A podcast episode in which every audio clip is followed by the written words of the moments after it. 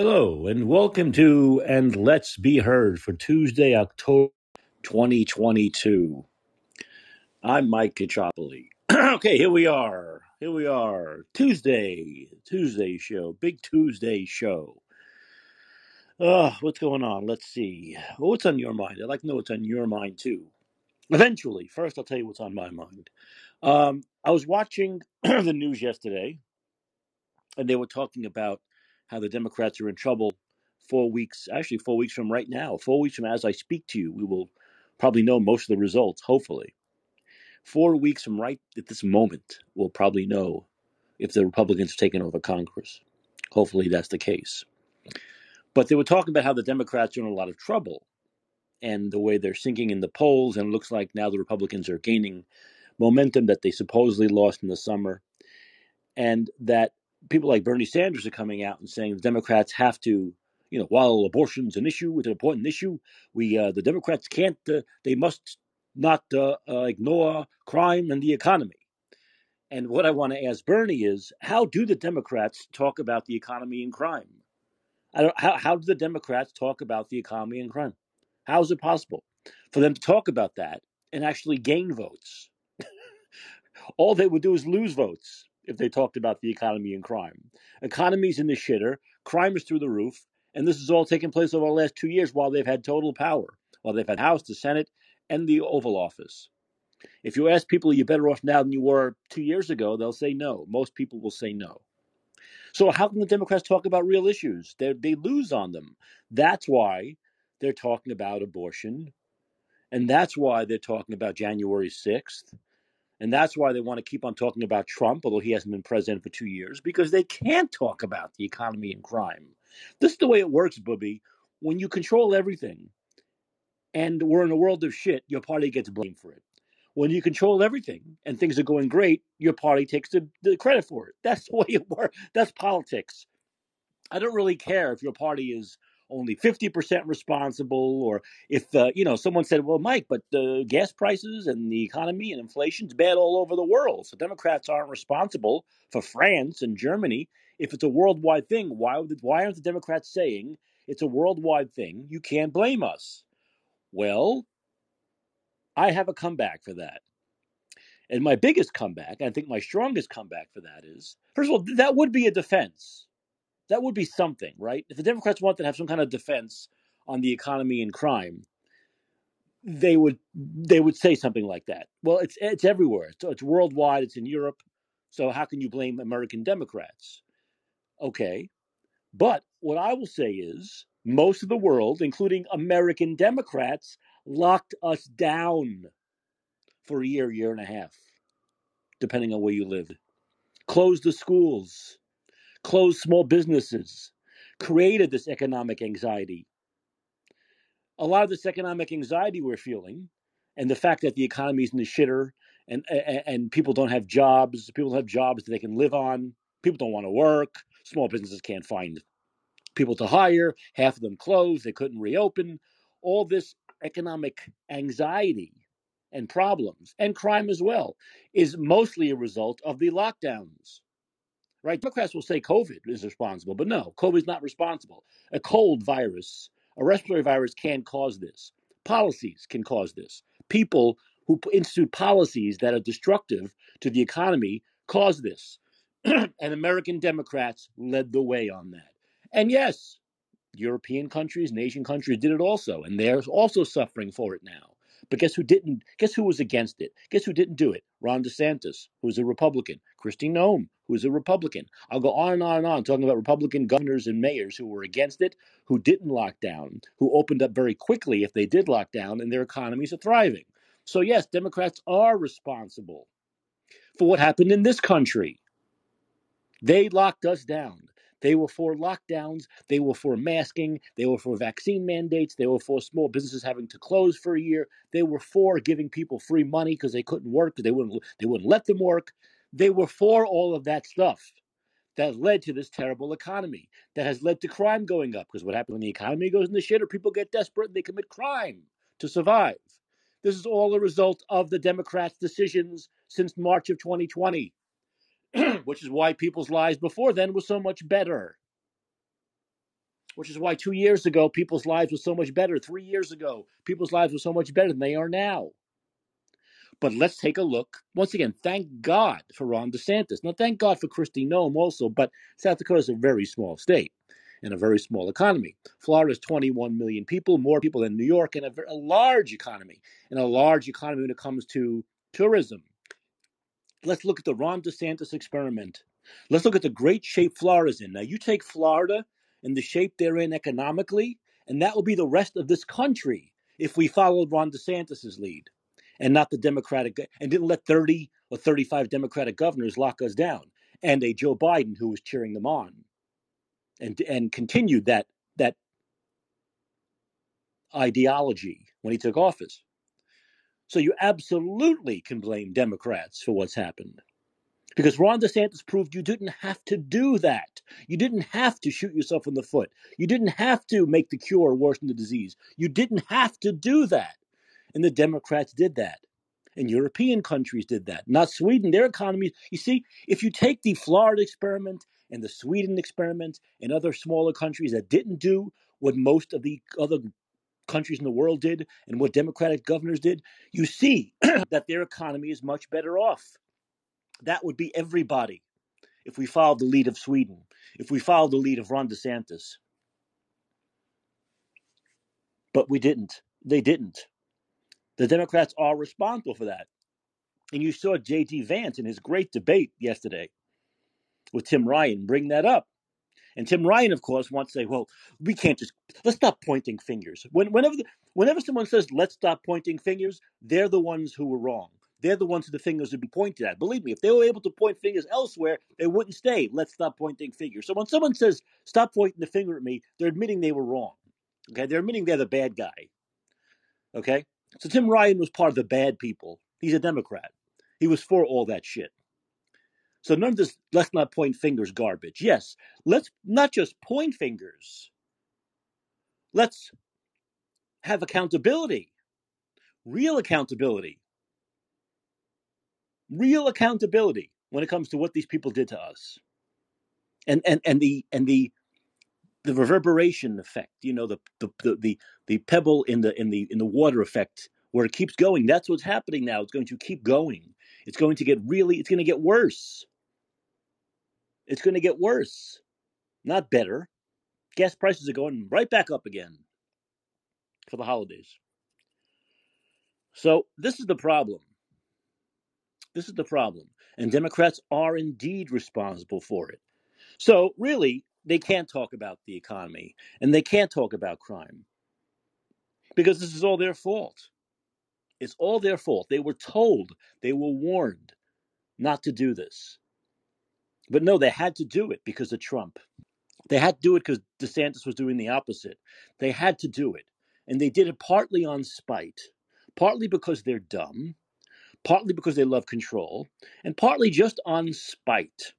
And this is the result. So, yeah, Tim, you get a finger pointed in your face, up your nose, in your ass. You're responsible for it. And there needs to be real accountability, more than just losing in four weeks. Four weeks is just the beginning, the, the tip of the iceberg, the vanguard of the responsibility. There need to be hearings and trials and, and jail cells closing. That's what needs to happen. And I'm going to get more into this. We have a couple of big stories today. One was uh, brought up by Jay Bhattacharya, um, originally tweeted by Paul Thacker, who said that Weber Shandwick provides PR. Weber Shandwick is a PR company and they provide PR for Moderna and Pfizer, while also staffing the CDC's vaccine office. $50 million contract allows PR firm to be embedded at the Centers for Disease Control and Prevention in Atlanta as part of the Division of Viral Disease team. In a Weber Shandwick blog, one employee wrote about addressing the COVID 19 pandemic and identified Weber Shandwick clients working in COVID 19 vaccines. So, what what Jay Bhattacharya, Dr. Jay, put up is it's hard to overstate the corruption inside the CDC that's been uncovered. The US CDC is in effect acting like the marketing arm of big pharma, anti-science, anti and not ethical and illegal.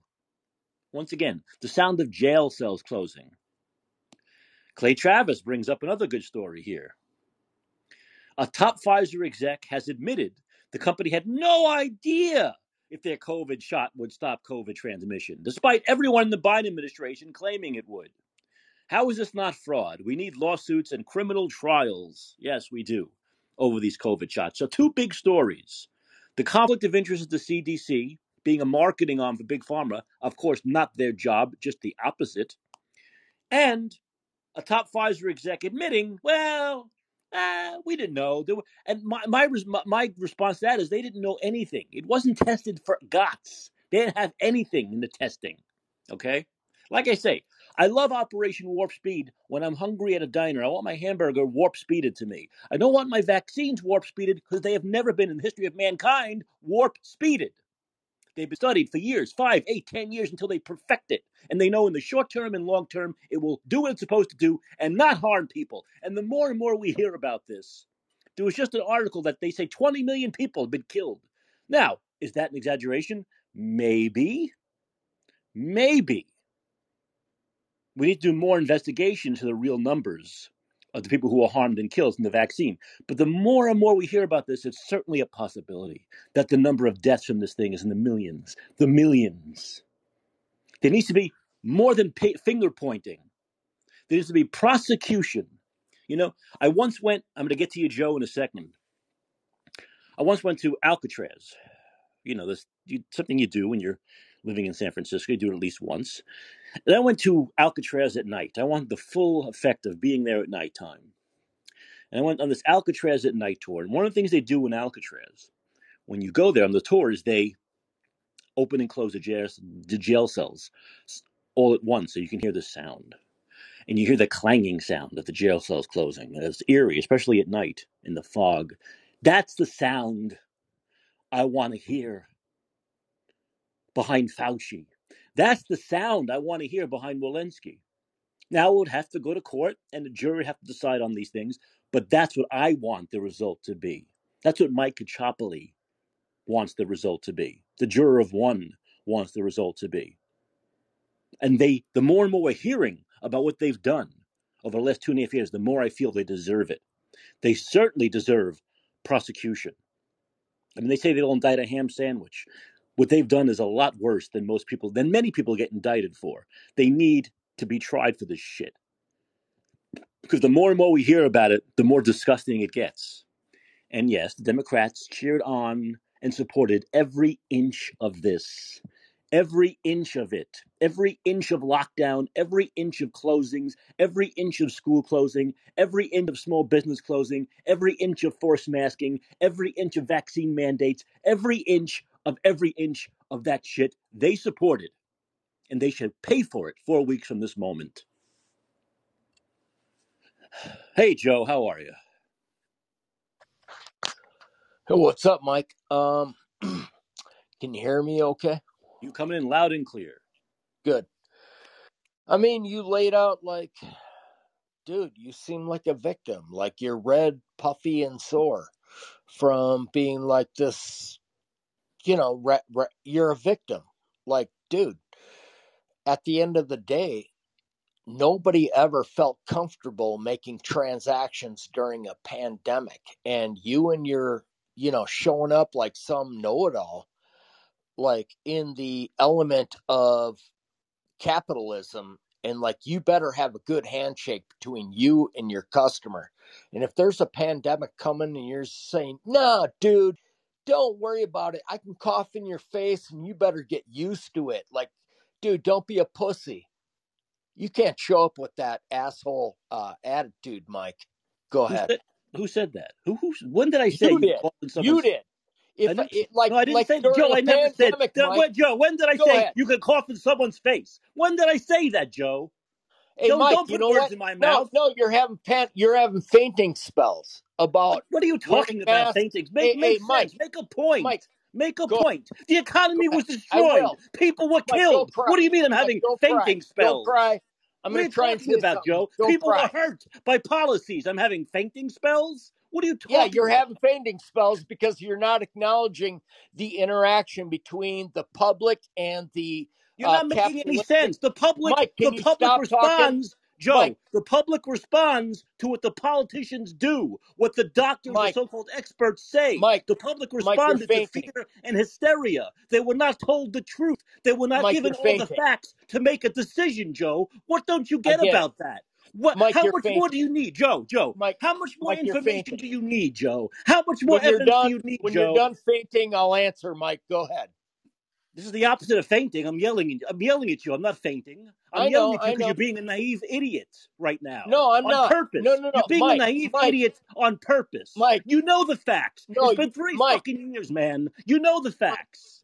Here, I okay. Are you done? Because I'm trying to make the Mike. Hey, if you're if you're a capitalist, listen. Don't put me. words in my mouth. Stop using No, terms no, that don't mean anything. if. What do you mean capitalist? I said the word if. What are you talking Mike, about? What are you Mike, talking? No, I no. said- so what? No, no. Mike. What are you, Joe? Joe, Joe. Joe, I said you're the a word communist. if, Mike. You're a If you're a communist. you think we capitalist, should all Mike, be submissive listen to to the government? You're a communist. You think the Oh government has the God, authority to tell us what to do in Mike, our lives, to dominate dude. our lives? Are you a communist, Joe? You believe Mike, in China communism? Mike, if if you can shut up for one second, I'll say if you're a capitalist, Uh, You keep on. Jay, Joe. You say capitalist one more time. I'm going to shut you off. I'm to turn you off because you're you're making that sense. because you're afraid, dude. make sense. Make You're you're afraid. You're gonna shut me off because you can't stop talking because I'm gonna challenge your bullshit You're not saying anything, Joe. You're not saying anything. You're, you're coming up with Yeah, no, no, no. Because nothing. because you sit, you can't shut your fucking fucking mouth, dude. Uh, okay, Joe.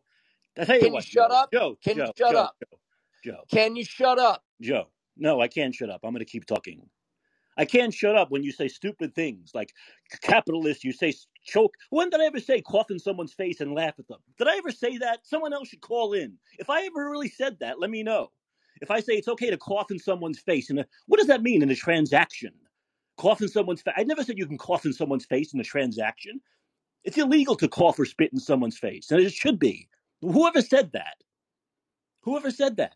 I never said that. So when you put words in my mouth, when you lie about what I say, I have no problem if you don't lie about what I say.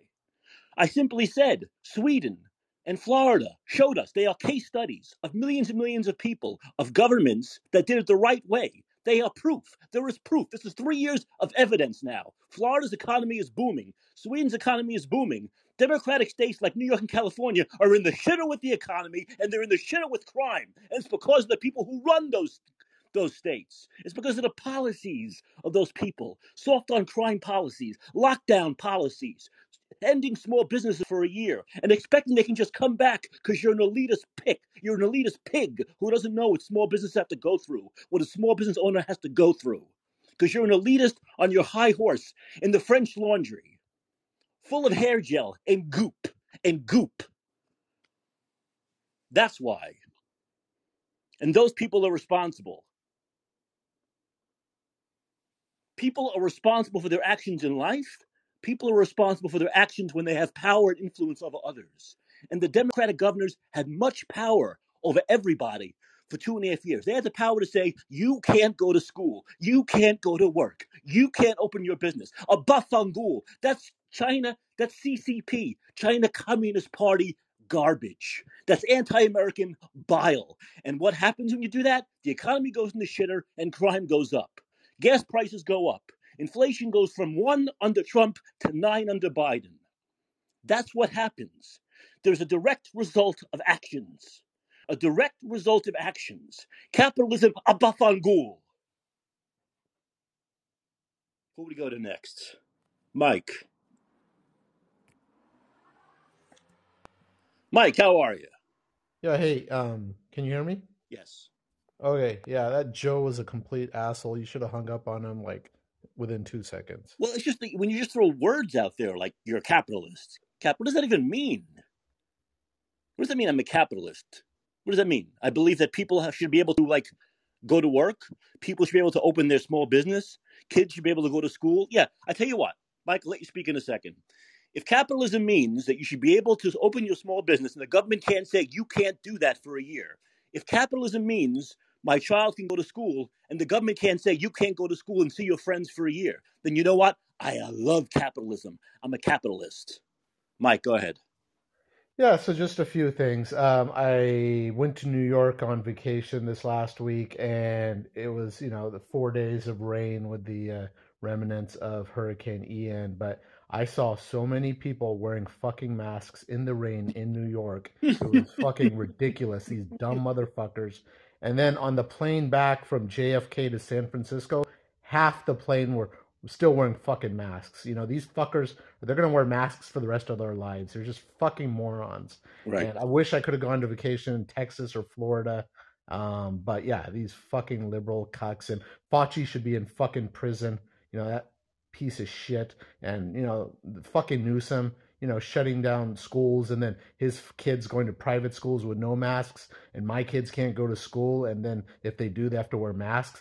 Fuck Right. all these Democrats. The midterms are coming. it's gonna be a red tsunami, and these fucking Democrats. The Republicans will take the House, hopefully the Senate. Have fucking dementia, diaper wearing. Fuck Joe Biden. Won't be able to do shit for two years. Those fuckers ki- are just killing us with inflation. There's a, a fire, and they just pour gasoline on it with their fucking Inflation Reduction Act bullshit and American Rescue Plan. All that shit, you know, is so fucking stupid. The Democrats are just retarded. Yep. I just can't stand them. And Mike, what, what people, what so-called fake progressives, whatever non-progressives, regressives like Joe, who consider themselves liberal or progressive, don't really seem to care about when they when they rant about capitalism and capitalism.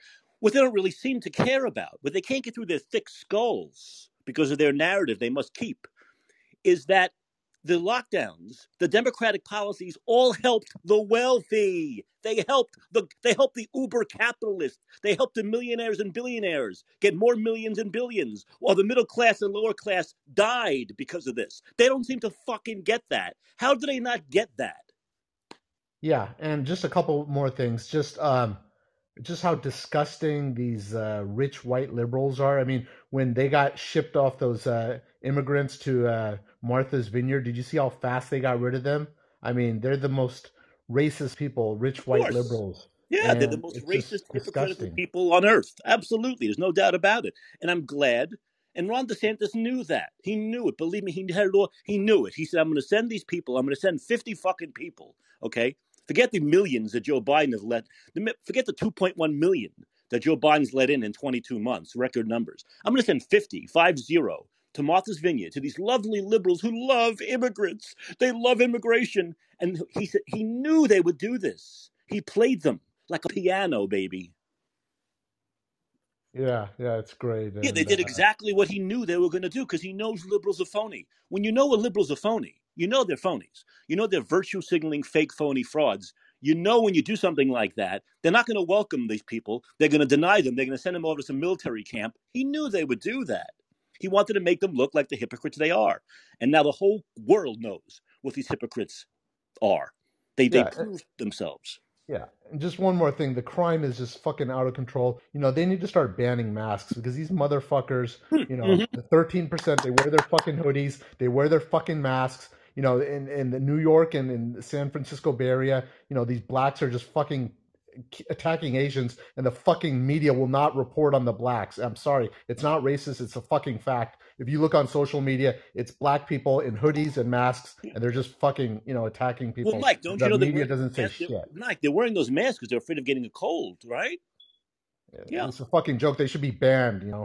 No they're not afraid of getting shot. They're not afraid of getting shot and killed. They're not afraid of going to jail for the 85th time. But yeah, they're wearing those masks because they're afraid of getting a cold.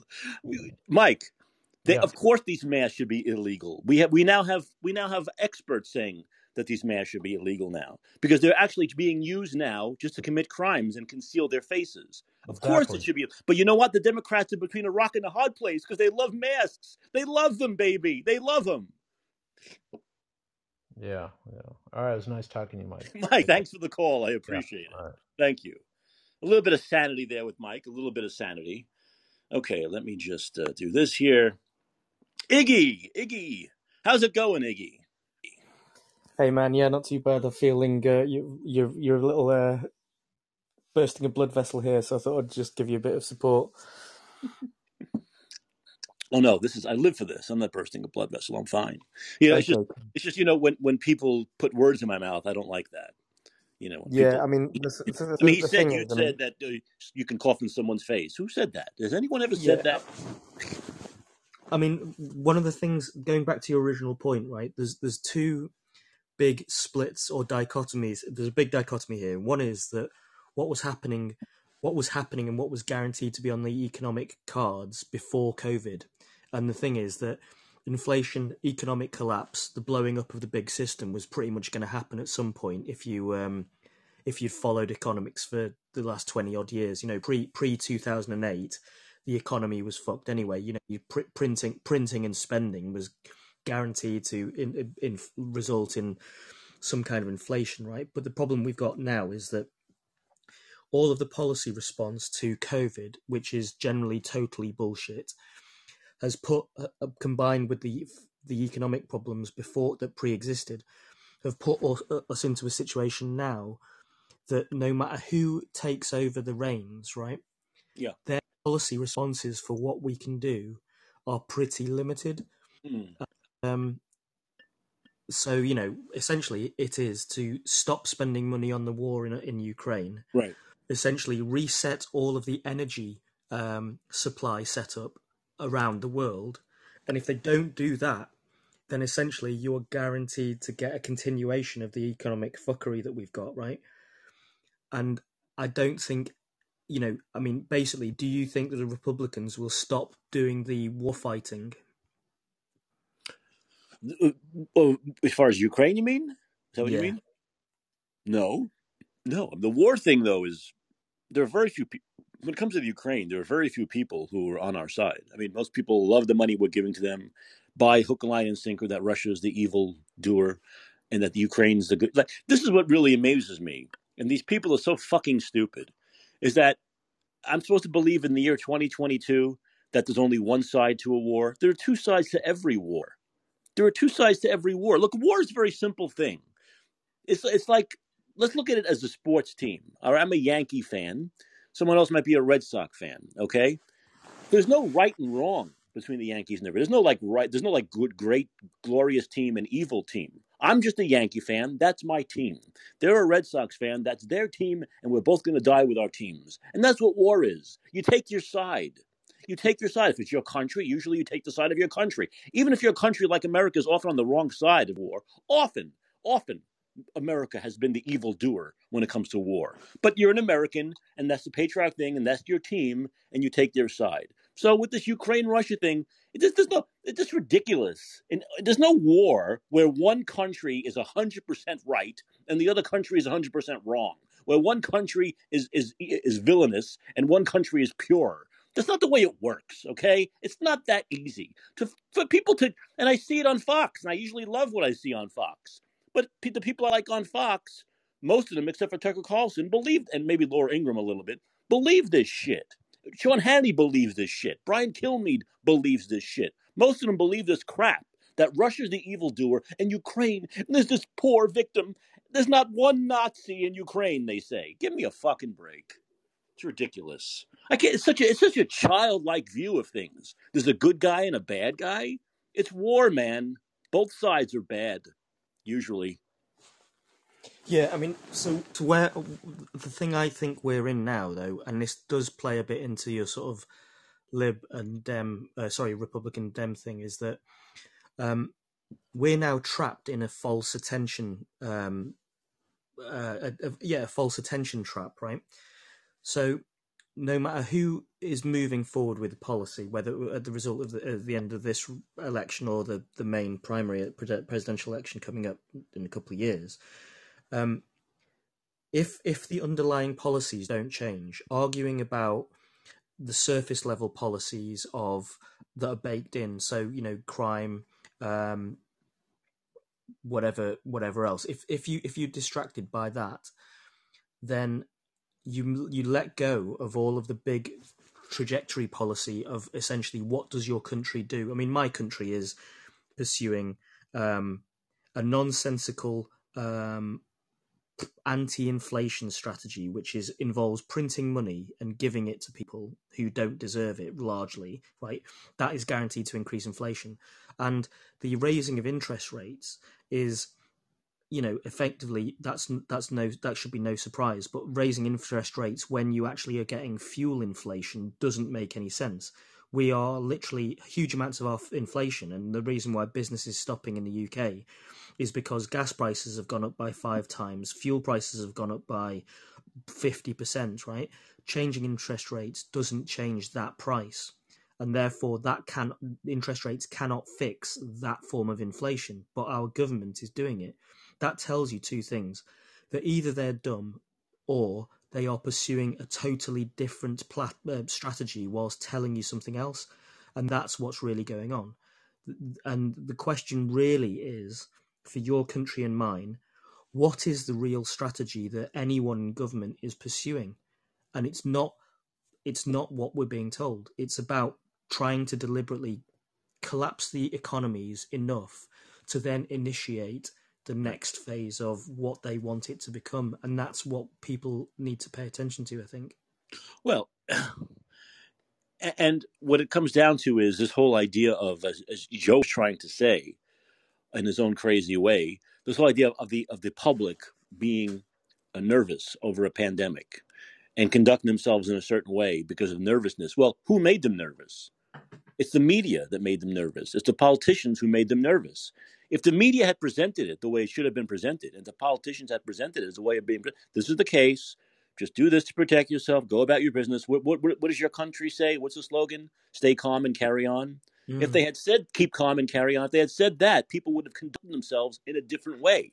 The reason why people got so fearful and hysterical is because of what the media and the politicians did to them and told them, the lies they told them. That's why the public got so upset. I never blamed the public. I said I blamed the politicians. I mm. blamed the quote unquote experts. I blamed the media for doing this to people. Look at what they've done to people. They're still wearing masks outdoors. That's what they've done to people. Yeah, there's a, there's a thing. There's this. It's an EU MEP is now doing a video. Uh, Rob Roos. He's got a video doing the rounds where he questioned um, one of Pfizer's senior managers in in the Euro Parliament and said, "Was the vaccine tested for transmission um, before it got injected into people?" And she said no and and literally she says we were we had to move at the speed of science. I mean that that in itself is a totally meaningless phrase, right? So he's put this video out saying, "See, look, they've just admitted that it was never t- tested for transmission." Right? The thing is, I knew that two years ago because I read the FDA, EUA, and the MHRA's equivalent mm. and the European medical agency's equivalent of the EUA, and I read it in there, and then I read the Pfizer publicly available um, clinical trial stuff, which was limited, but it showed you, it's literally said, we have not tested this for transmission, right? Mm-hmm. Now, if I could read that two years ago, then what is Rob Roos, this MEP, doing saying that he needed the, the Pfizer um, uh, executive to admit that in the in today in Parliament or yesterday in Parliament in order for that to be news? He should, if he if he is a capable MEP, he should have read the EU, the, the, EMA's, MHRA's, EUA's, uh, the FDA's um, documentation two years ago, but he didn't, right? Mm-hmm. And that that tells you that you are engaged or you are being engaged by political theatre that is actually based on a mixture of either incompetence or right. deliberately misleading and, and this is this is the thing. I think that this is a deliberate collective, um, what we call in Britain a sort of a pseudo reverse ferret, right? Right. People are trying to back out a little bit, right? Right. But they're trying to wrap it up as, oh look, now this information is coming out. Now we can see the truth. It's like no, this was true two years ago, and and you just all ignored it and allowed this to happen. Well, what really gets me, which which makes me really despise people like Joe, and there are a lot of them out there. I don't want to just pick on him, but he's the caller here. He's the guy who, who, who spoke. But there are a lot of people like that. No matter how they're hearing about how much they were hoodwinked, no matter how much they keep hearing, like I just I just told I just told Joe he was listening, that the CDC is in cahoots with Big Pharma.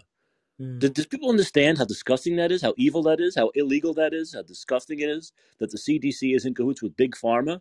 That the CDC has become a, a PR arm of Big Pharma? And we have proof of that. We now have proof that the Pfizer guy knew. They knew. They had no testing to show that it was going to stop the spread, but they said it was going to. Don't people get Why don't people get mad at the right people? That's my question. I don't know if you have an answer for that. It's kind of rhetorical. I understand. Why don't people get angry about this and get uh, angry because, towards the right people? yeah, okay, because most people that I I know and speak to, no matter how clever they are, do not read the right information. So they, they literally take their opinions from newspapers, and very few of them look at source documentation. I always check with people now what what's the source documentation that you've read for that statement, particularly when it comes to like COVID, or even when people are talking about what Putin said. I said, "Have you read the speech? What did his speech say?" They don't know, right? What did what did the document say from Pfizer? They don't know. And as soon as they admit that, then you can just immediately discard everything that's going to come out of their mouth after that. And that's the thing. So because they don't read source documentation, right, they have to effectively latch on to the thing that they read in the paper, which means that they're a fucking idiot, right? Because they they're then immediately talking about stuff that doesn't make any sense, and that's the problem. Well, see, my feeling is if you, if you're, if, and a lot of people do this, if you are one of those people that just go to the New York Times for all your information, if you just go to MSNBC or CNN for your all your information, you're not you're not informed. You're not a well informed person. You're not. You are a person who listens to propaganda. Yeah, You are a propagandized individual, and you really your opinion to me means nothing. Your opinion to me, it, your opinion to me is not valid. It's not valid because you're just repeating, you're regurgitating propaganda. Yeah, That's all you're doing is regurgitating propaganda. And I can come, I can say, look, no, look, here's the study. Look, it's right here on Twitter, right here. This doctor just here. Go to the Substack and read it, or here, here. And they won't do it. They won't do it because they don't want to go outside their comfort zone of the narrative that they've lived with, that they've accepted, and that they want to perpetuate. yeah. I mean, I've just shoved something in a link into the a few links into the uh, chat, right, for when this gets published. Um, I think the last one I put in is the list of the FDA's page for just Pfizer's do- Pfizer, and it contains the EUA documentation. It goes back to December 2020, right? That tells you there in December 2020 and January 2021 from just the FDA's documents on that page that transmission was not checked, right? And that genotoxicity, carcinogenicity, mutagenicity were not checked. hmm And it even tells you, I think, that fertility uh, effects were only minor tested against about eight Wistar-Han rats, Right. um, and even some of their offspring showed hmm uh, birth defects, and it says it all in there, right? And, Yep. and if, if, if, if so, anyone who has failed to read that documentation when it came out in December 2020 and then injected themselves and then told them that themselves that it was either necessary, safe, and effective, or anything else, right? Is is basically a form of fucking idiot on some level, right? Well, it, Because and, and and and the whole idea where you know, when the when the when the when this house of cards falls on the vaccine, not not stopping the spread, everything else collapses. They can move the yeah, goalposts all they want and say, "Well, it makes you kind of sick, but not really sick. Take it. You'll be sick for three days instead of two, three and a half days." All this fucking bullshit of moving the goalposts. Their whole thing with lockdowns and mandates and everything was all based on the vaccine stopping COVID, ending COVID. We have to do these things until we get the miracle vaccine, and the Yeah, miracle vaccine will make everything normal again. Everything was based on the lie that the vaccine would end COVID. yeah, exactly. And so, so people who believe, who, who, who people who will believe that where we are today is purely to do with the disease, and not because of a the political response to a a a, a, a an overhyped virus, plus all of the shit that was guaranteed in the pipe for the last twenty five years. If they just believe it's to do with with COVID, then they are again idiotic, right? And so when it comes to the economy and crime talk, those people have no ability to understand or parse truth. So when it comes to being convinced who to vote for, those idiots will literally just follow narrative, right? And it'll just become a question of personality contest and narrative strength Yeah. and wi- and how much they, they read in, in in whatever source of media because most people lots of people don't do any analysis Right. and that's the problem you've got Absolutely. There's there's no doubt about it because there's a ego thing here. I've talked about this, and you've talked about it too. There's an ego hit that you take when you read something. You go, "Oh shit, I took that vaccine." No one wants to do that. No one wants to think. At the very least, no one wants to think they did all this. That's not going to do any good. but they really don't want to think they put something in their system that can harm them today, tomorrow, or three years from now. They don't want to. They don't want to believe that. I can understand that. I wouldn't want to believe that. I wouldn't want to believe that. But this is the fact. These are the facts that are coming out. You have to be able to accept them. At some point, you have to be able to accept them. Okay? And you can blame yourself for taking the vaccine. You can blame others. You can blame the government. They forced you, whatever you might be.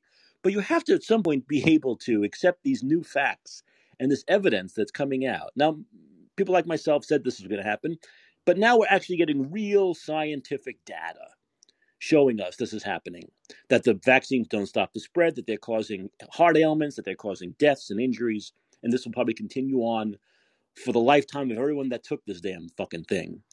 But people just can't accept that. You don't want to believe that you were hoodwinked, and you certainly want to believe you didn't want to believe you took poison that can that can harm you, right? Who would want to believe that?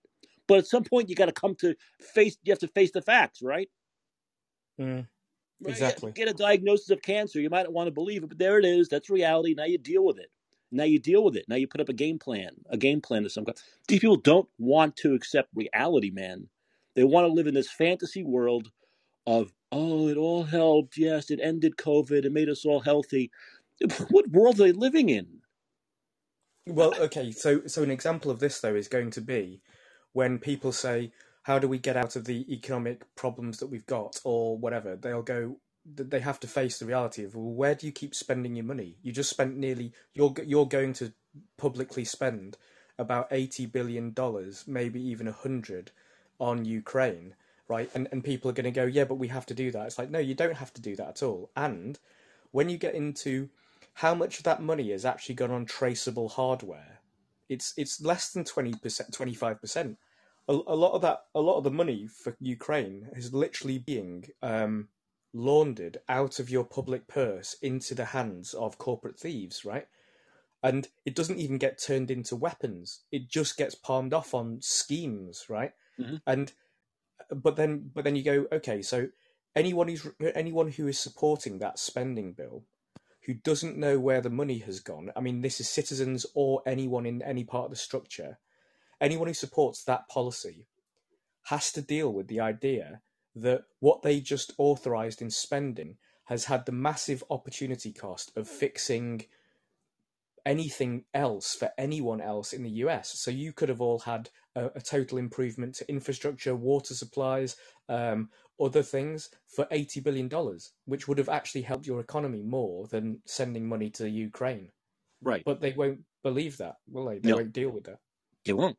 They won't. They won't deal with it. They won't. You know, like I said, people are very stuck in in their narrative, and that, that's what gets me more angry than anything else. It's like if you believed one thing two and a half years ago, okay, not everyone was as visionary as I was, or some of us were, but to continue to push this crap, I just can't. I'm not going to allow it on my show. I'm just not going to allow this crap on my show. I'm not. I mean, it's it's there's enough misinformation out there.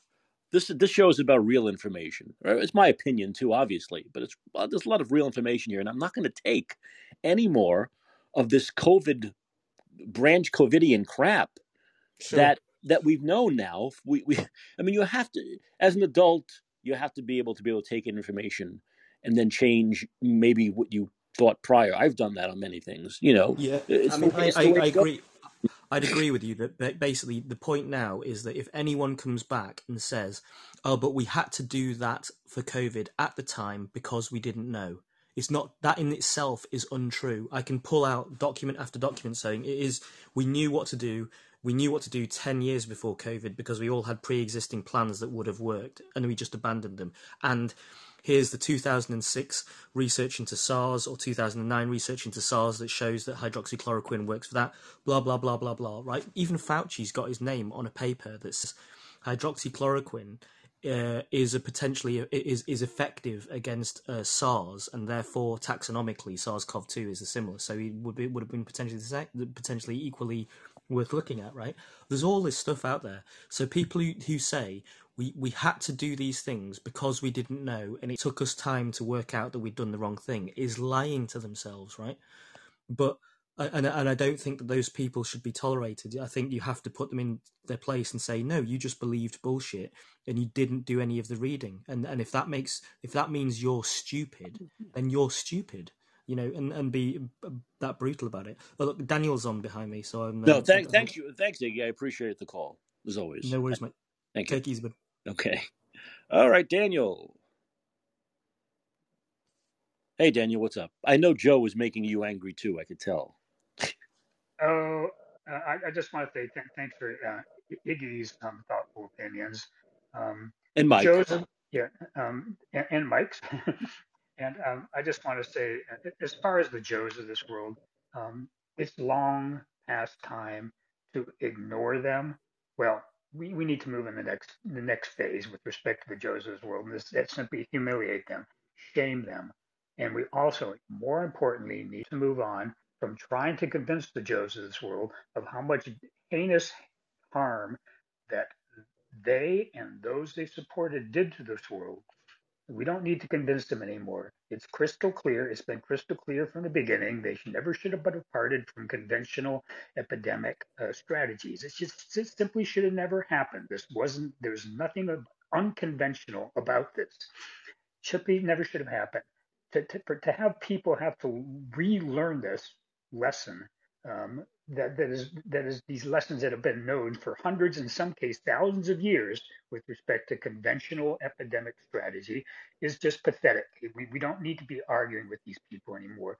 We need to be holding the masters of the universe that that did this to us accountable, and we need to be humiliating the shit out of our fellow Americans, our fellow Brits, our fellow world.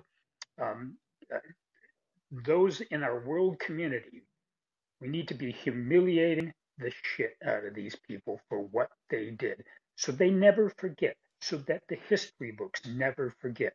We cannot allow this to move into phase two, where they try to simply take the fight out of us, those of us that stood up and said, no, we are not going through with this. No, we're not masking. No, we're not locking down our community. No, we're not taking this poorly tested vaccine and poorly effective vaccine that was never trialed for anything but severe illness, not trialed for transmission, not trialed for death, even. Never trialed for this. This has been known forever. And, and anybody with half a brain, anyone that was, well, anyone with any biological literacy whatsoever, any MD would have been able to tell you from the very beginning, and almost everyone did, that you should not expect this. These Yeah. vaccines prevent for, uh, transmission because they're only the they're the only antigen that they that these vac- vaccines target was simply the spike protein. Eh, Other uh, other highly effective Daniel, vaccines target Daniel, the I think entire capsid. yeah, Daniel, I think you'll agree with me that the biggest perpetrators of evil are the media, because the media are the ones who the politicians spoke through, right? The The media are the ones people right. So, so this is yeah, right now. Remember when these vaccines first came out? Remember the media, the media, and of course Big Pharma put out the ads. I get it, but the media certainly played those ads because they're getting money from Big Pharma. Put out ads that said these vaccines were safe and effective. Now, did ever was there ever even one person in the media? Was there one person? Do you remember one person asking them what safe and effective means? No, I do not. How safe? Wouldn't that be like the normal question for journalists with a fucking brain and a heart and a conscience to say, how Yeah. safe and how effective? What does safe Yes. mean and what does effective mean? Please go on. Please tell me. Please, please tell me. What does that mean? Now, the safe mean my see if I was in the media, which I am, but if I was like in the real media, the journalism, I would say, okay, safe and effective.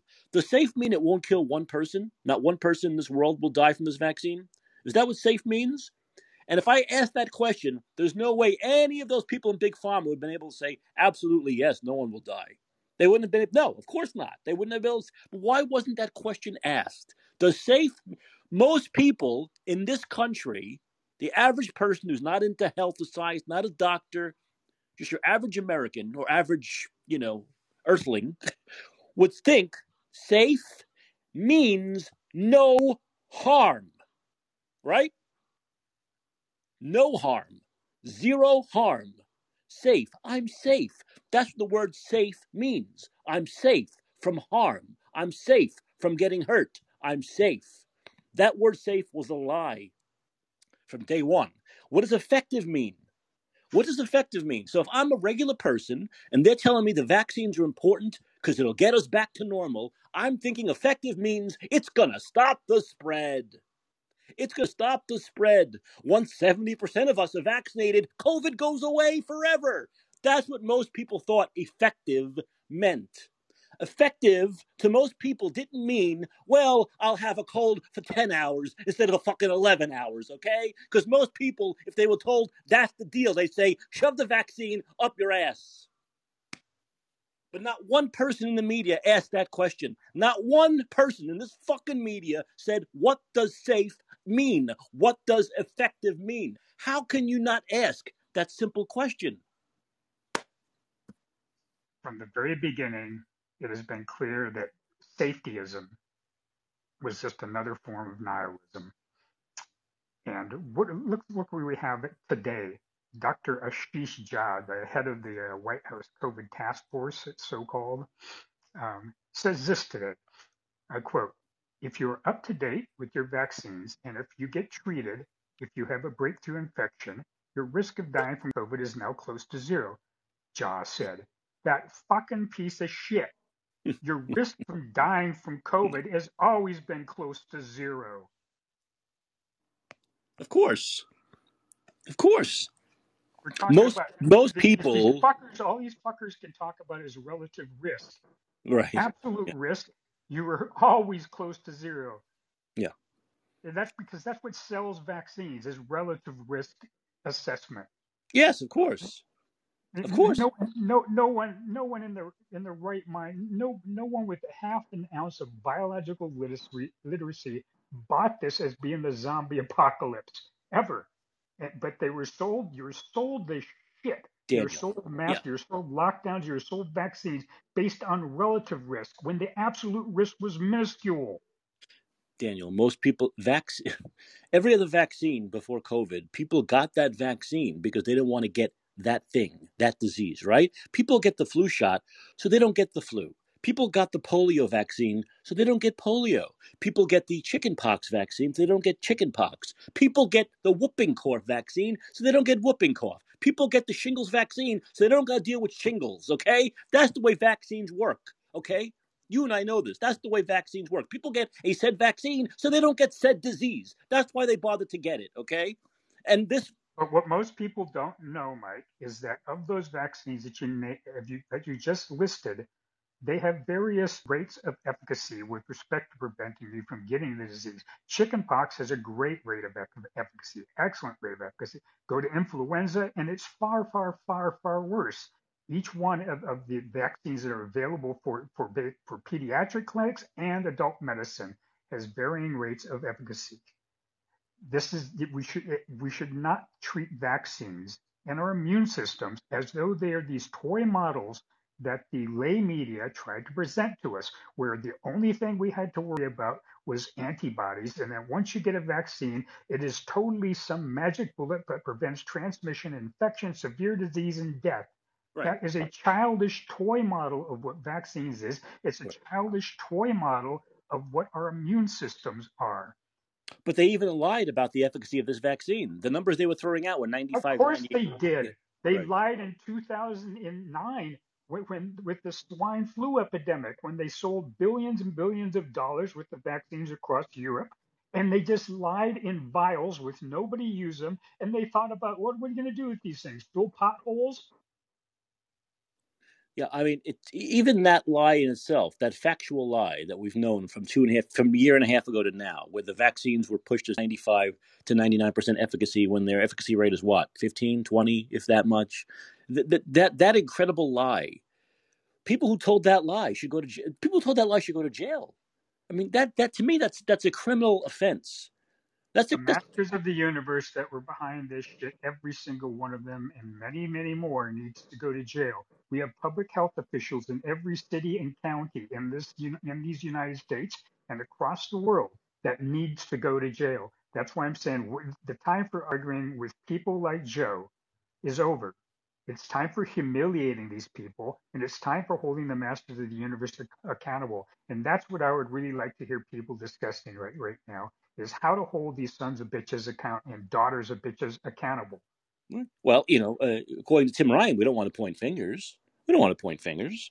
We have to move past pointing fingers. You know, And that's mean, what they're yeah, And that's what they're going to do. That's what I said. Phase two, and this is, is trying to take the fight out of us. Right. They will try that. That's what they're going to try to do. And they're going to do this. Oh, can't we just all sing Kumbaya now and forget it? And everyone makes mistakes is going to be something they're going to repeat over and over again. No mistakes were made. Make no mistake about it. No mistakes were made. Well, They and did my, my in counter, my counter would be very simple. Whether they like the analogy or not, my count would be very simple. Um, you don't mistakenly throw people into gas chambers. You know, would, would that have been the excuse? It was a mistake. It- you know, we killed eighteen, we killed ten million people. A in- mistake, Mike. That It was a just mistake. It was a mistake. Let's move past. Don't point the fingers. No, we don't want to point fingers. No, no, it's not a mistake. It's on purpose. Yep, yep, yep. Uh, accusing uh, Saddam Hussein of having uh, biological, chemical, and nuclear weapons. Just a mistake. Allowing, allowing, allowing the housing bubble to blow up in 2000 and, to blow up over 2003 to 2007 and not doing a damn thing about it. Just a mistake. To allow the same thing with respect to the housing bubble happening right now, or they're going to be saying, "Oh, that was just a mistake," and we all missed it somehow. And then the bond market, they're going to pretend like that. Oh, that all snuck up on us. Bullshit. You have people like Shiller to warning people for the last three years about both of those things. Yes, absolutely. And there were people warning about this. It's not like they try to talk, and we've mentioned this many times. They try to talk as though no one was warning. There was no counter. Now they tried to they tried to silence the counter voices. They tried to silence the Jay Bhattacharya's and the Marty Makarys and the McCulloughs. They're true, and they're still silencing them. So it's not like there was no Great Barrington Declaration. Not like there weren't other doctors and scientists saying, and other politicians like DeSantis saying, "Let's do this a different way." It's a mistake to do it this way. It's going to be harmful to do it this way. Trump came out from in April of 2020 and said, "Let's not make the cure worse than the disease." So even he said that. The president said that. So people were talking about doing it a different way. So it's took this total bullshit when they try to say everyone was in on the way they did it because they weren't, and the people who weren't were silenced purposely.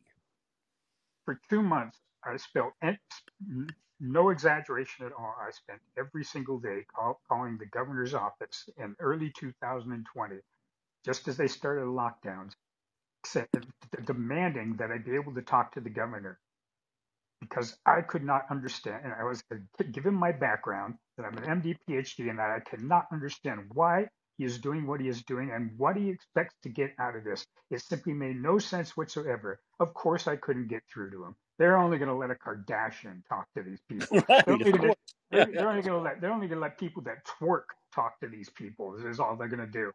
The, nobody nobody that has any real biological literacy, nobody that has any real knowledge depth and breadth of knowledge aren't going to be able to talk to these people because they don't want to talk.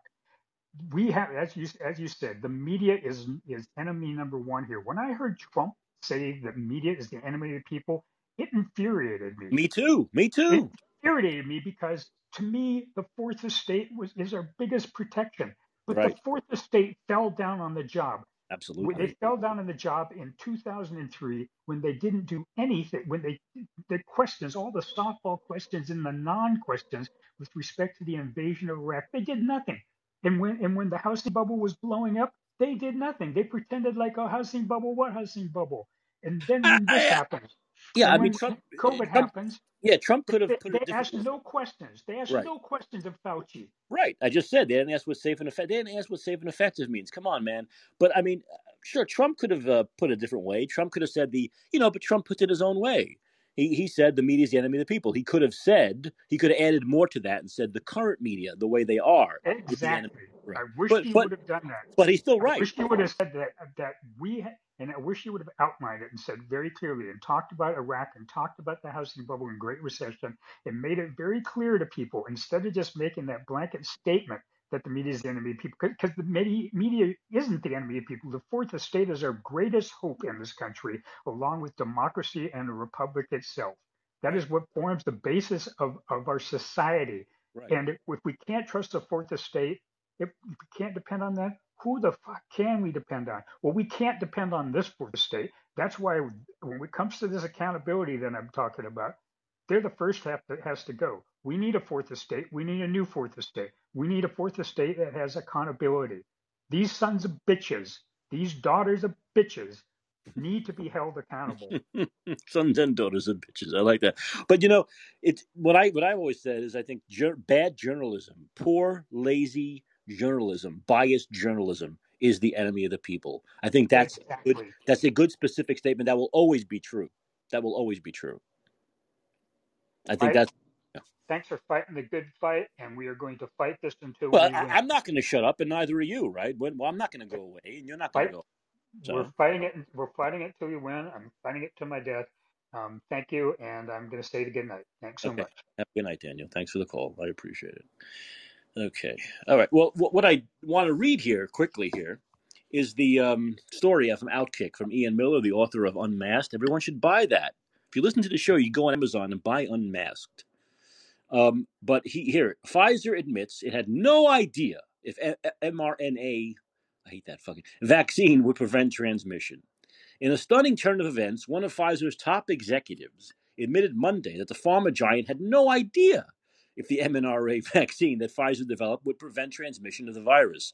According to The Blaze, the company's president of international development markets, Janine Small, testified before the COVID, emphasis on small, testified before the COVID committee of the European Parliament in place of CEO Albert Bourla. Why didn't Bourla, why didn't that scumbag show up? There was no word if Bourla missed the event after testing positive for COVID. Can you make you can't make this up, man. Despite his previous claims that his company's vaccine was a hundred. Remember, Bourla said a hundred percent effective. One Dutch member of the European Parliament asked Small if she could provide evidence that Pfizer believed the vaccine would prevent transmission before it was released late, eh, well, basically December of 2020. As quoted by the Blaze, a member of Parliament specifically asked, "Was the Pfizer COVID vaccine tested on stopping the transmission of the virus before it entered the market? If not, please say it clearly. If yes, are you willing to share the data with us?" That's when the executive admitted on the record that the vaccine mandates and passports imposed by governments worldwide were entirely unjustified. Regarding the question around, did we know about stopping immunization before it entered the market? No. Small continued saying that the company was moving too quickly to answer that extremely important question. These, um, you know, we had to really move at the speed of science to really understand what is taking place in the market. And from that point of view, we had to do everything at risk. Uh, the the Dutch politician summarized how governments claimed that getting vaccinated was a societal good that helped others, not just if you don't get vaccinated, you're antisocial. This is what the Dutch Prime Minister and Health Minister told us. You don't get vaccinated just for yourself, but also for others. You do it for all of society. That's what they said. Roos recounted. Today, that turns out to be complete nonsense. Roos also said he found the re- revelation, revelations shocking, even criminal. Thank you. Yes, they are criminal. They are 100% criminal. All these people need to be prosecuted. They need to be prosecuted to the fullest extent of the law. They need to be prosecuted the way people who rape people and kill people and loot should be prosecuted. They need to be held accountable. The finger needs to be pointed not at them, but at the jail cell. Go there. Go into that cell.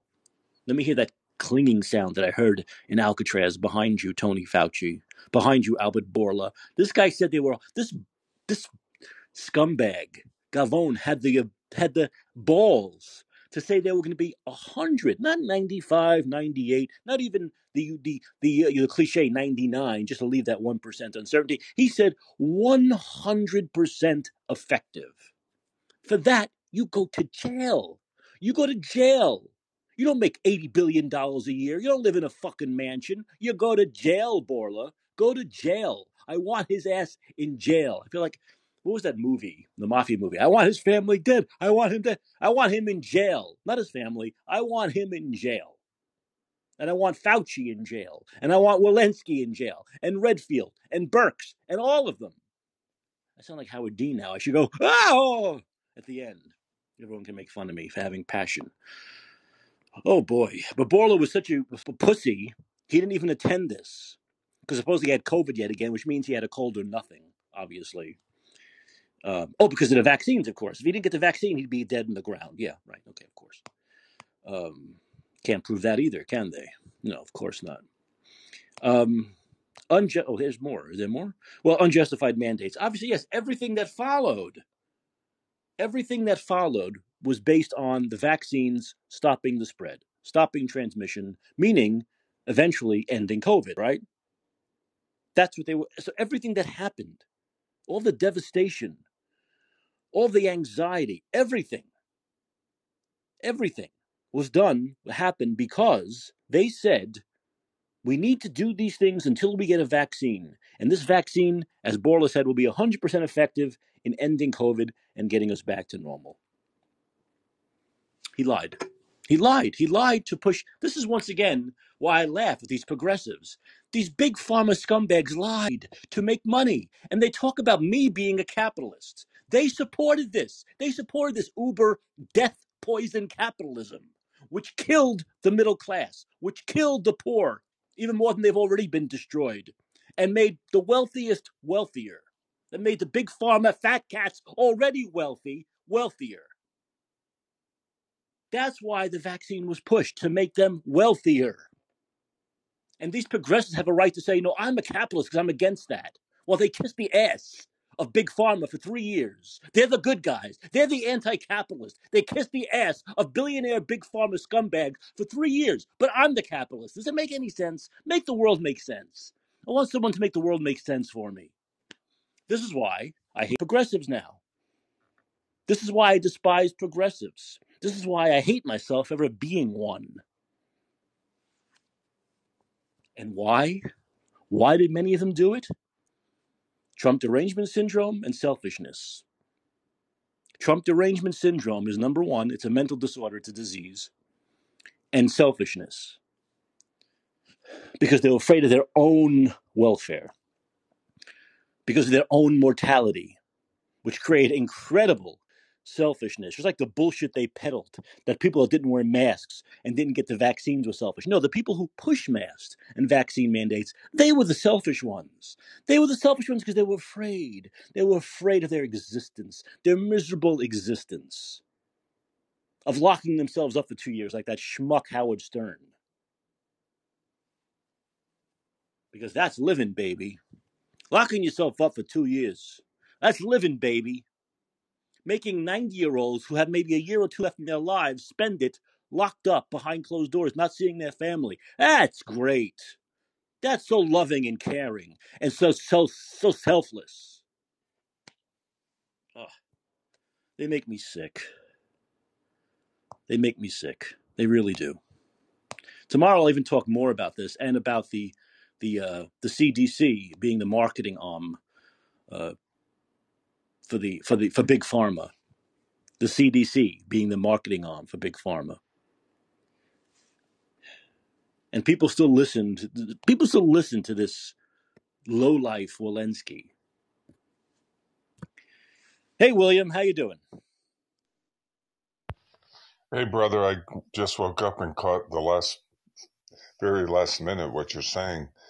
Um, so I just want to make you aware during the last couple of days there's some some shocking news regarding COVID that you may have covered. I don't know. I put in information in the live chat just now.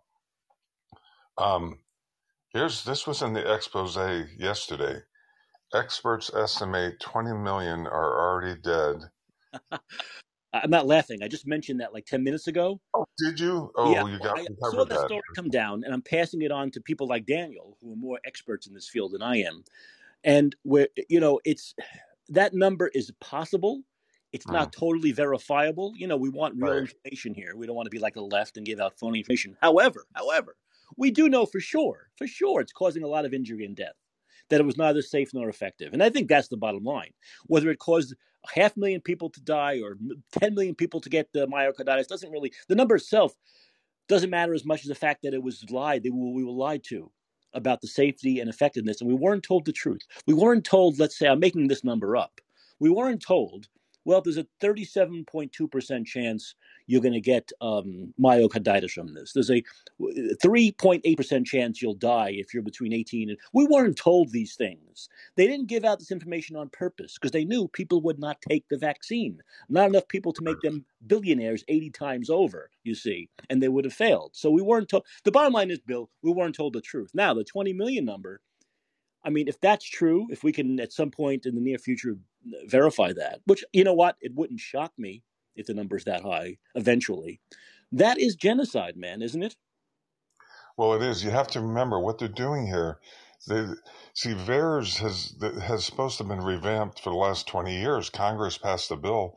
I'm trying to remember how long ago it was exactly. I have to review, but at least twenty years ago, funding to update their Vaccine Adverse Events Reporting System, because they know, according to the um, Harvard Pilgrim study, that only 1% of adverse events approximately ever get reported. That's Harvard Pilgrim. I don't know if Right. you So, heard of the that, Harvard so that's that's how they extrapolate that number, right? They said Yeah, what they're saying Right. is Right. an estimated underreporting. They take the numbers and then they, right, yeah, you get it. That's how they extrapolate that number. So we don't know exactly, but what we do know from prior vaccines, do you follow? That Yeah. that's, that's, the, I didn't make up the Harvard Pilgrim report.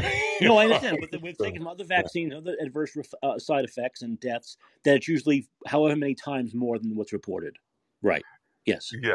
Yeah. So actually, if you take that into account, 40 times is is conservative. Do you follow me? I If get. you're only reporting 1%, you know, so this is where I don't think, I don't, the problem is because VAERS, and they, they also compared the EU reporting system, they kind of combine the two, you know what I mean, to come up with this number. See what I'm saying? The problem So, is uh, the only thing I'm thinking. I'm, I'm just being a devil's advocate here. The only problem is there has never been a vaccine that's been so shitty and bad as this one, right? So it's, it's kind of like new territory, isn't it? It's new territory. well, Dr. Peter McCullough, early on with American Frontline Doctors, this cardiologist has like six, the most published peer reviewed doctor in America. Do you follow me? Maybe the world. Right. He Right. came Right. out early on. He said, look, because he's been on review panels when they make decisions on whether to pull medications, do you say? And he said, normally when we see 25, 30 deaths in a vaccine, it gets pulled. 25, 30 Yeah. total. Even even a very small number gets pulled. Yes. Yeah, Absolutely. this is off the charts. This is what No. Uh, There's no, so there's no doubt this vaccine never should have happened. Forget about being pulled. It never should have gone right. into circulation. It never gone into circulation. It never should have gone into circulation. That's the problem. And of course, as soon as there were any kind of death from this, they should have pulled it immediately. Yeah, yeah. No, there's a couple more things. If you have, I don't know what time you have left, but I got a couple more Go ahead. No, no. Bill, go ahead. Yeah, yeah. Okay, so on the schedule. we can also talk about all the things that they knew that were on, like I, you know, I've shared that were, were on the PubMed Open Access Medical Journal back in 2010. Zinc and zinc ionophores Yeah. are effective versus COVID and arteriviruses, and if you read the text, even polio. So, in other words, there, as you said, there was no need to roll this out because we know vitamin D3, uh, low levels of vitamin D3, zinc, zinc ionophores, um, actually even selenium and magnesium.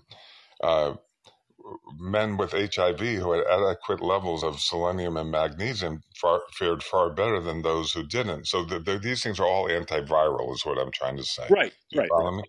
Yes. Theretofore, most people who died, 50% were where? In nursing facilities where the food is commercial, so they're not, well, I say, you know, conventional, so they're not getting the micronutrients that, at the levels they perhaps should be.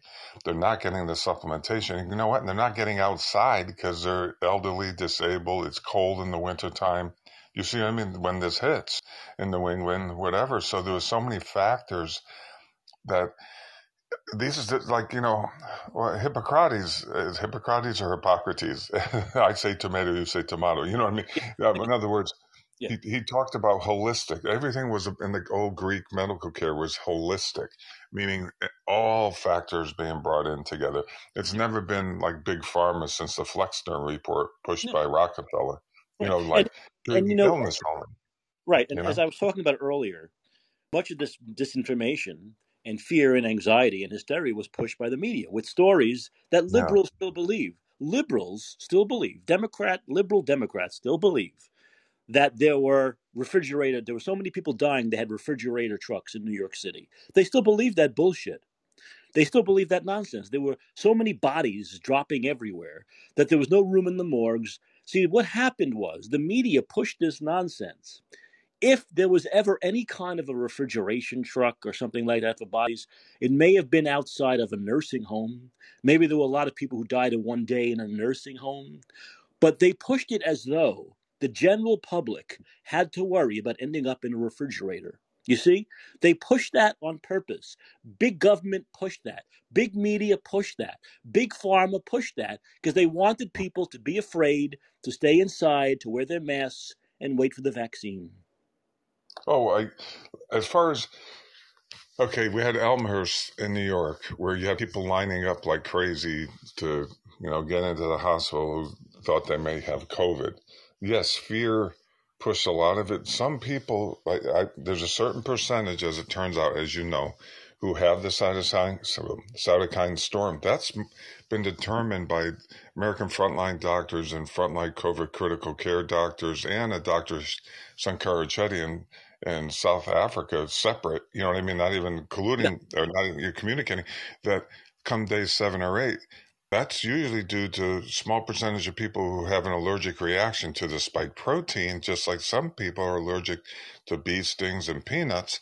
And what they found, all these different practitioners in the front lines, is that if they treated people with uh, corticosteroids and antihistamines, that that even though they may have come in with extremely low blood saturation uh, levels, you know, um, blood oxygen saturation levels, that once they got on the corticosteroids and antihistamines, they had resolution within four, eight, ten hours.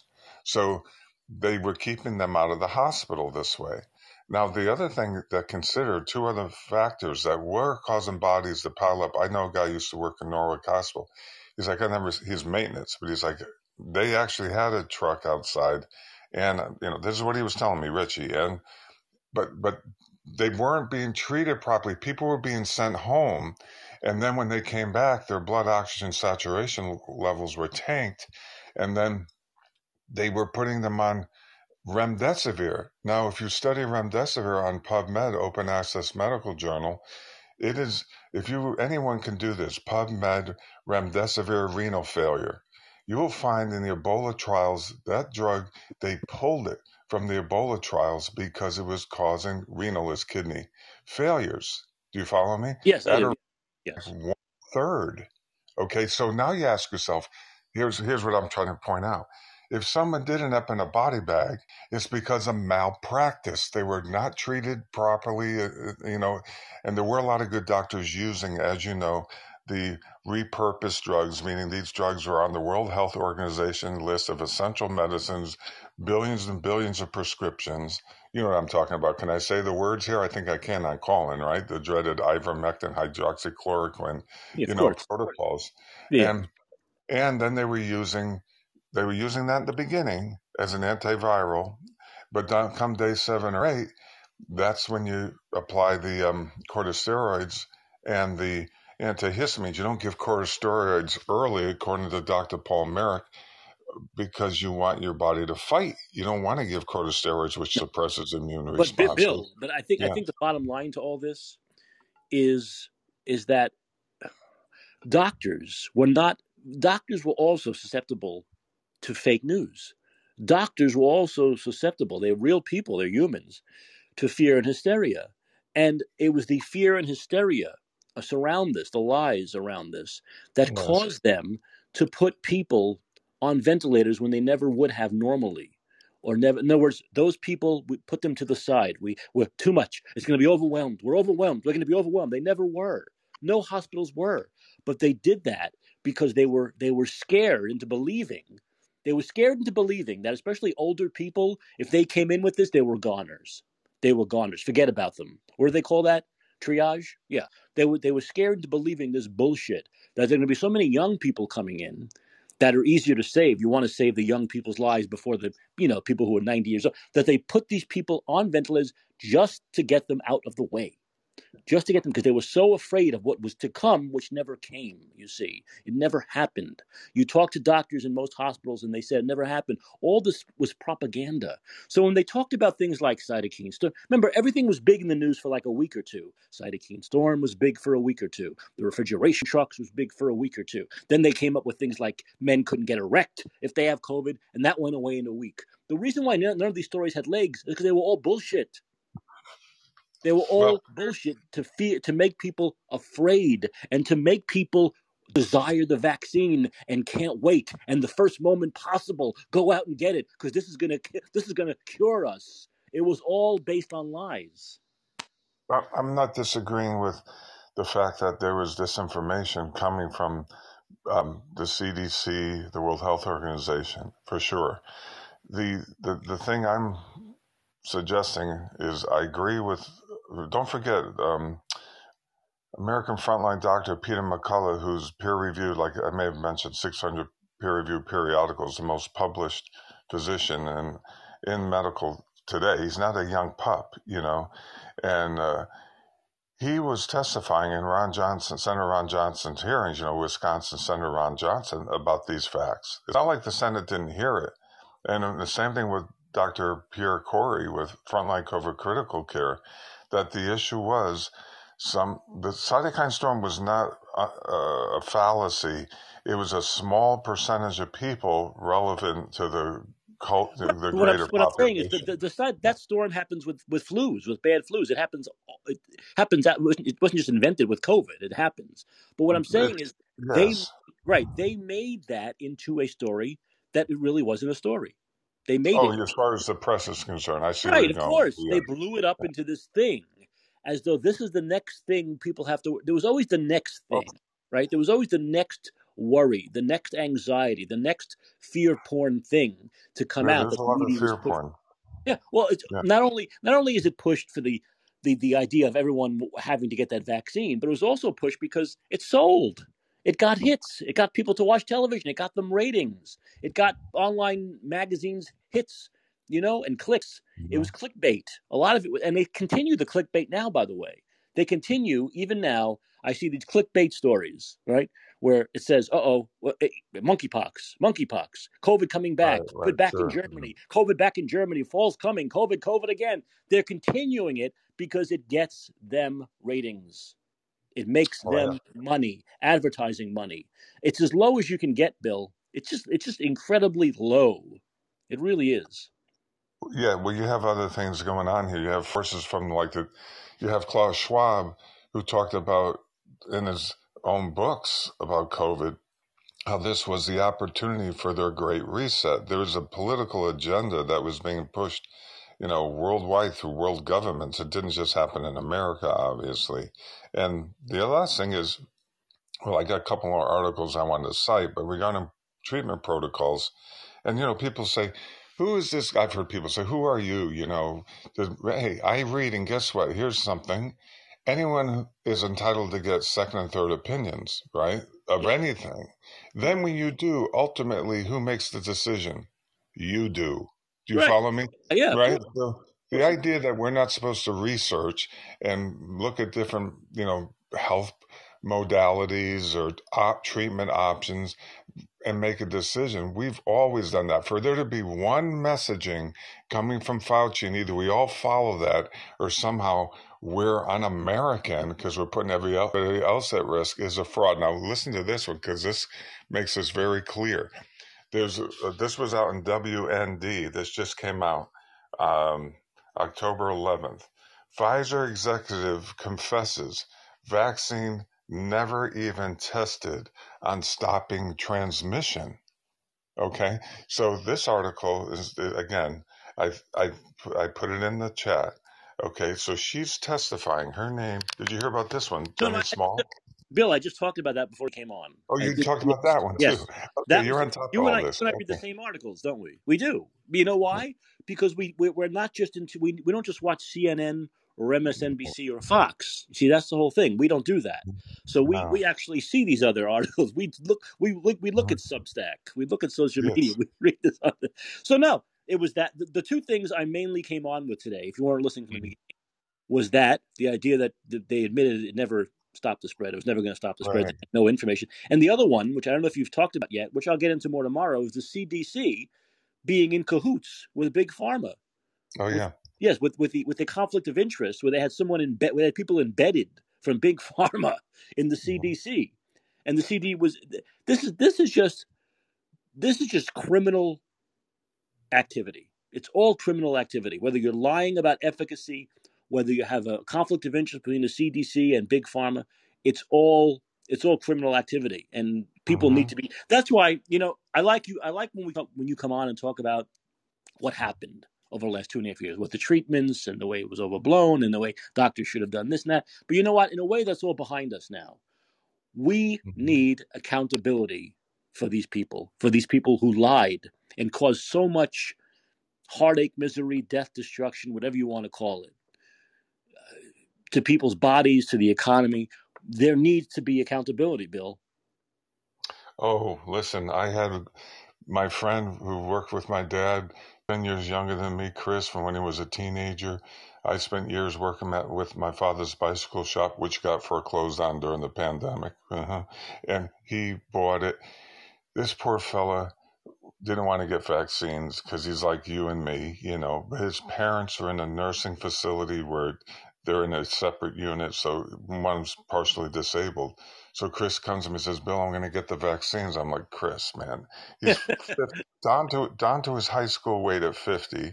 Lost a dog not long before who got fully vaccinated, went into a, uh, went into an allergic reaction and died. Right? Right. Like this had recently happened for him with his own dog, and which broke him. You know, it broke his heart. You know, he had this dog his whole life, and and so anyway, um, Chris gets the vaccines. After the second vaccine, I'm like calling Chris. I'm like, hmm, I wonder what happened. I haven't heard from him in like two weeks. I don't know what's going on, you know, after the second vaccine rollout. And um, keep on, keep trying to keep in touch with him. I get an email from my brothers. It's an obituary. Chris died of a massive coronary. I called his mother. I said, Ann, what happened? Do you mind me asking? She said, and I got along with her great. She's like, oh no. She said, well, the doctor said he was dead before he hit the ground. He never put his hands out. Yeah. So, you know, Yeah. he had a massive coronary. This fella had no comorbidities, was down to his high school weight. Do you follow me? Yeah.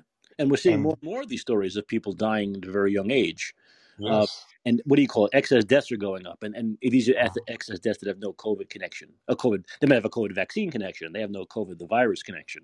So we're seeing mm-hmm. excess deaths go up, especially among younger people, which is why Florida just Yeah. put an advisory saying we found that between 18 and 39 year olds, there's an 84% increased chance of of death and injury due to the vaccine. So, but responsible governments are putting out that information, like Joseph Ladapo and and and and, uh, and Ron DeSantis. They're putting out that Right. information. They're Yeah. informing people. That's their job. It's the government's job to inform people and tell the truth, not tell them get the vaccine, don't get the vaccine. This is Uh-huh. the this is the this is what was this is what did not happen in Democrat run states. This is not this did not happen in general nationwide. It didn't happen worldwide. People weren't told this is the this is the uh, the possibility these things could happen to you.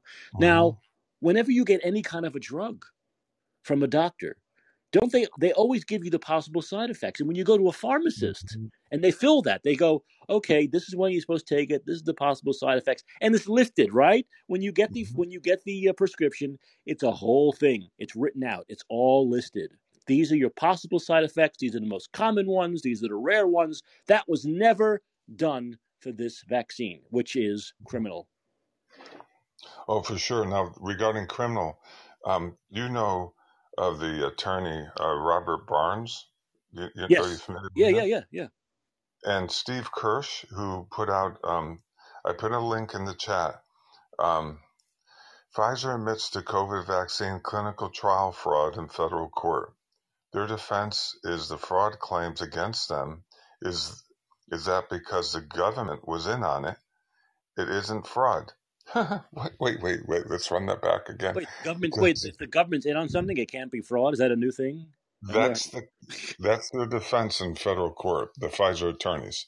It just means that they are, along with the government, fraudulent. Well, you would think it means they're both fraudulent. That's all it means. Sorry, that the government's. Wait a minute. That's a new thing. I know Nixon said if the president does it, it can't be legal. I've never heard if the government does it, it can't be fraud. I've never heard of that. Well, that's they're it's you got to remember when attorneys go into court, they pull anything out of their ass as a Yeah, of affirmative, course they do. defense. And this is what I want to tell people. I want to tell people who have been injured or hurt or know a loved one who's been hurt or injured by this vaccine, just because the vaccine companies claim they can't be sued doesn't mean they can't be sued. It doesn't well, mean they are being right, right. But th- this, this, uh, so the Substack, just to jump to it again, there's a whistleblower, Pfizer whistleblower. I gotta keep my voice down. I've gotten complaints from my roommate or the guy in the other room before. I have my voice carries. I just speak this way normally. So anyway, so Pfizer whistleblower Brook Jackson's attorney Robert Barnes isn't buying the government's argument. So you have a. I'm saying this. This article Substack is about a legal matter happening, and Robert Barnes, the great uh, civil rights uh, um, uh, constitutional attorney, is is representing um, the whistleblower Brook Jackson, Pfizer whistleblower. So that that is, uh, is Substack I just put in Steve Kirsch, who's Yeah, this Steve, is a, Steve the Kirsch. whole, this this is a, this is tangential to this, but I I'm wa- you know, have you heard about that Camp Lejeune thing with the water? You've heard about that, right?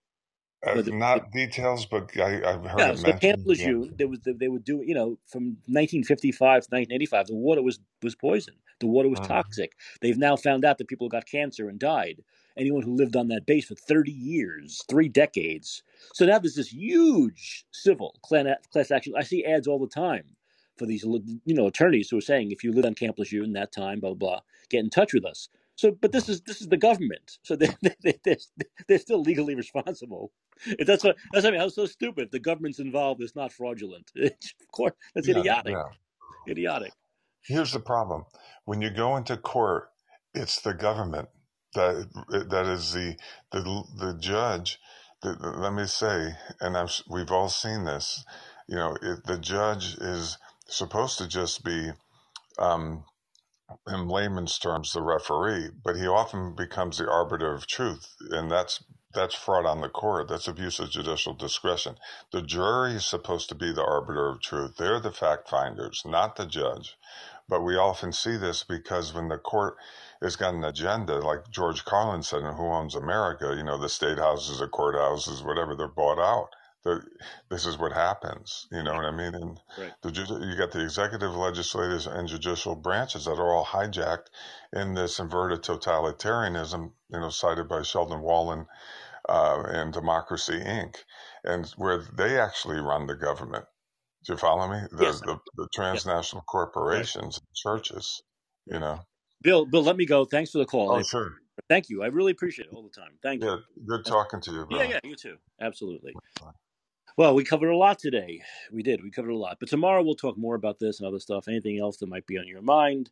We'll talk more about uh, Kamala Harris's hilarious comment about how uh, leaders need to take responsibility for the immigration problem. This is a woman who's the vice president, supposedly the, the border czar, has been to the border once in two years. And she's talking about Greg Abbott and Ron DeSantis taking responsibility and doing something about it. What a joke she is. This queen of word salad nothingness. Okay, we'll end on that.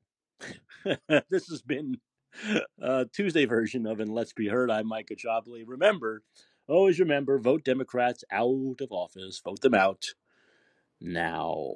Four weeks. Four weeks, folks. Thanks for listening. Remember, 11 p.m. Pacific, 2 a.m. Eastern, Monday to Friday, 7 a.m. London time. See you tomorrow night.